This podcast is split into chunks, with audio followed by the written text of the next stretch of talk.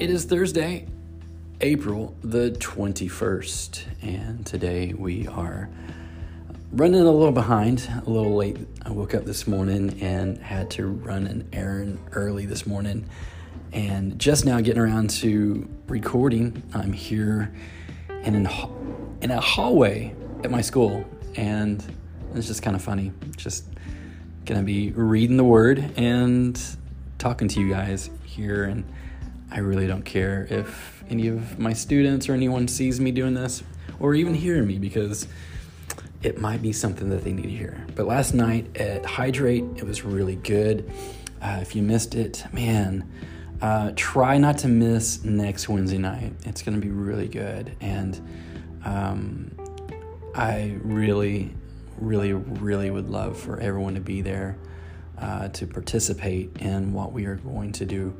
Um, I'll I'll share a little bit more once we get a little closer to next Wednesday, but uh, but for now, that's a little teaser uh, for those that were there last night. You know, you know what's going to happen. So, um, yeah. First Thessalonians five, verse eighteen says, "Be thankful in all circumstances." For this is God's will for you who belong to Christ Jesus. Ah miracles happen, we praise God, right? I once heard a story about a woman missionary in China many years ago, and she contracted a deadly disease and was given up to die basically.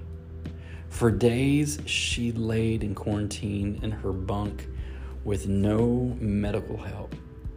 It was a very hopeless situation. The only thing she could do was pray. So, hour after hour, she pled with God to heal her. Then suddenly, the Lord gave her a vision. She saw an old fashioned scale, the kind often seen on justice statues, with a fulcrum and plates held by chains on each side. The scale she saw was heavily weighed on one side, while the other side was way up in the air because it was empty. The scale was clearly out of balance. The Lord revealed to her that the heavy side was her prayers.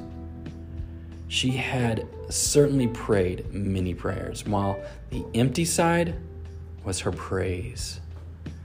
God quickened to her that the praise side needed to be filled to outweigh the trouble she was facing.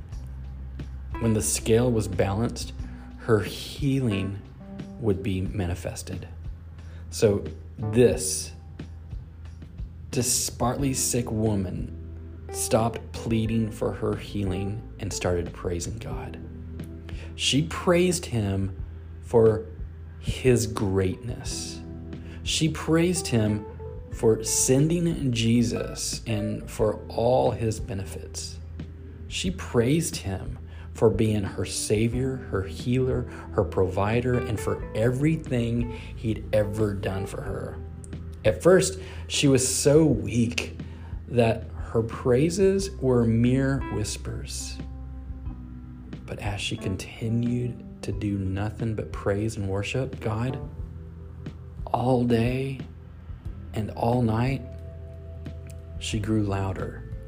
As the people outside her room heard her fervent praises, they feared for her life, thinking that maybe she was delirious with fever. You can imagine how amazed they were several days later when she walked out of that room on her own, totally healed. She had taken the praise cure and she was completely made well. There is power in praise. When we shift our focus from our troubles to God's greatness by praising Him, miracles can happen.